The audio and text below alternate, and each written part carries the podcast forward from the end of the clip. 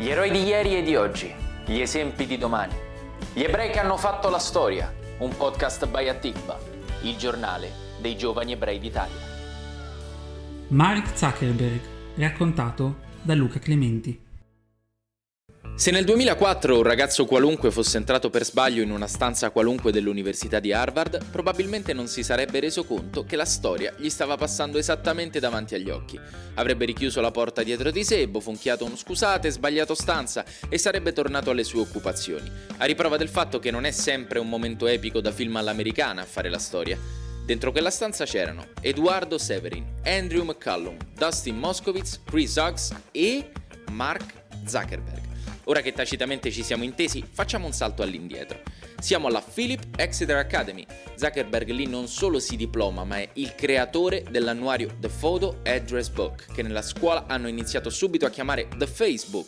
Questi annuari spopolarono in molte scuole perché venivano usati per rintracciare e conoscere compagni di corso o comunque altri studenti. Guarda un po', da qui nasce, nella famosa stanza di Harvard, l'idea di trovare un modo per consentire agli studenti di comunicare facilmente sul web. Dopo il rischioso tentativo di Face Mesh, i cinque aggiustano il tiro creando thefacebook.com. Il resto, come si dice, è storia, perché Zuckerberg ha silenziosamente e progressivamente stravolto le nostre vite. Facebook ha oltre 2 miliardi e mezzo di utenti e con l'acquisizione di WhatsApp e Instagram possiamo decisamente considerare l'imprenditore statunitense il re dei social network. Per tornare a bomba sull'argomento madre del podcast, è universalmente noto che Zach, come tanti lo chiamano, sia ebreo. Nato da famiglia ebraica, consegue il bar mitzvah all'età di 13 anni e, da bravo secchione fissato con la programmazione, decide di festeggiarlo a tema Star Wars. Passano gli anni e ad Harvard entra all'interno della confraternita universitaria Alpha Epsilon P, che fondata nel 1913 da Charles Moskowitz, si basa su principi di natura ebraica ed è frequentata in grande percentuale da ebrei. Il suo rapporto con la religione è tuttavia tuttavia controverso. È vero che non ha una completa fede nel dio monoteista, si dichiara prima ateo poi ritorna sui suoi passi, ma ha sempre conservato una forte e fortissima identità dentro di sé e ci tiene anche a mostrarla.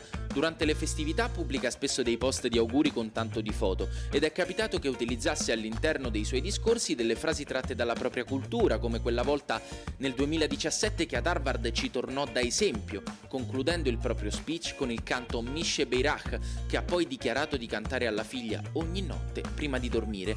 Conosciute sono inoltre le sue battaglie sociali, dopo tante polemiche l'impegno per tacciare il negazionismo della Shoah sui social network, o nel 2015 quando si schierò al fianco della comunità musulmana dopo le affermazioni di Trump a seguito degli attentati di Parigi. Scrive in un post: In quanto ebreo, i miei genitori mi hanno insegnato che dobbiamo resistere agli attacchi contro tutte le comunità.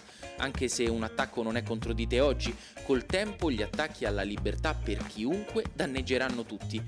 Per l'uomo che ha cambiato il nostro modo di comunicare e di concepire la società che ci circonda, è pronto un posto d'onore negli ebrei che hanno fatto la storia.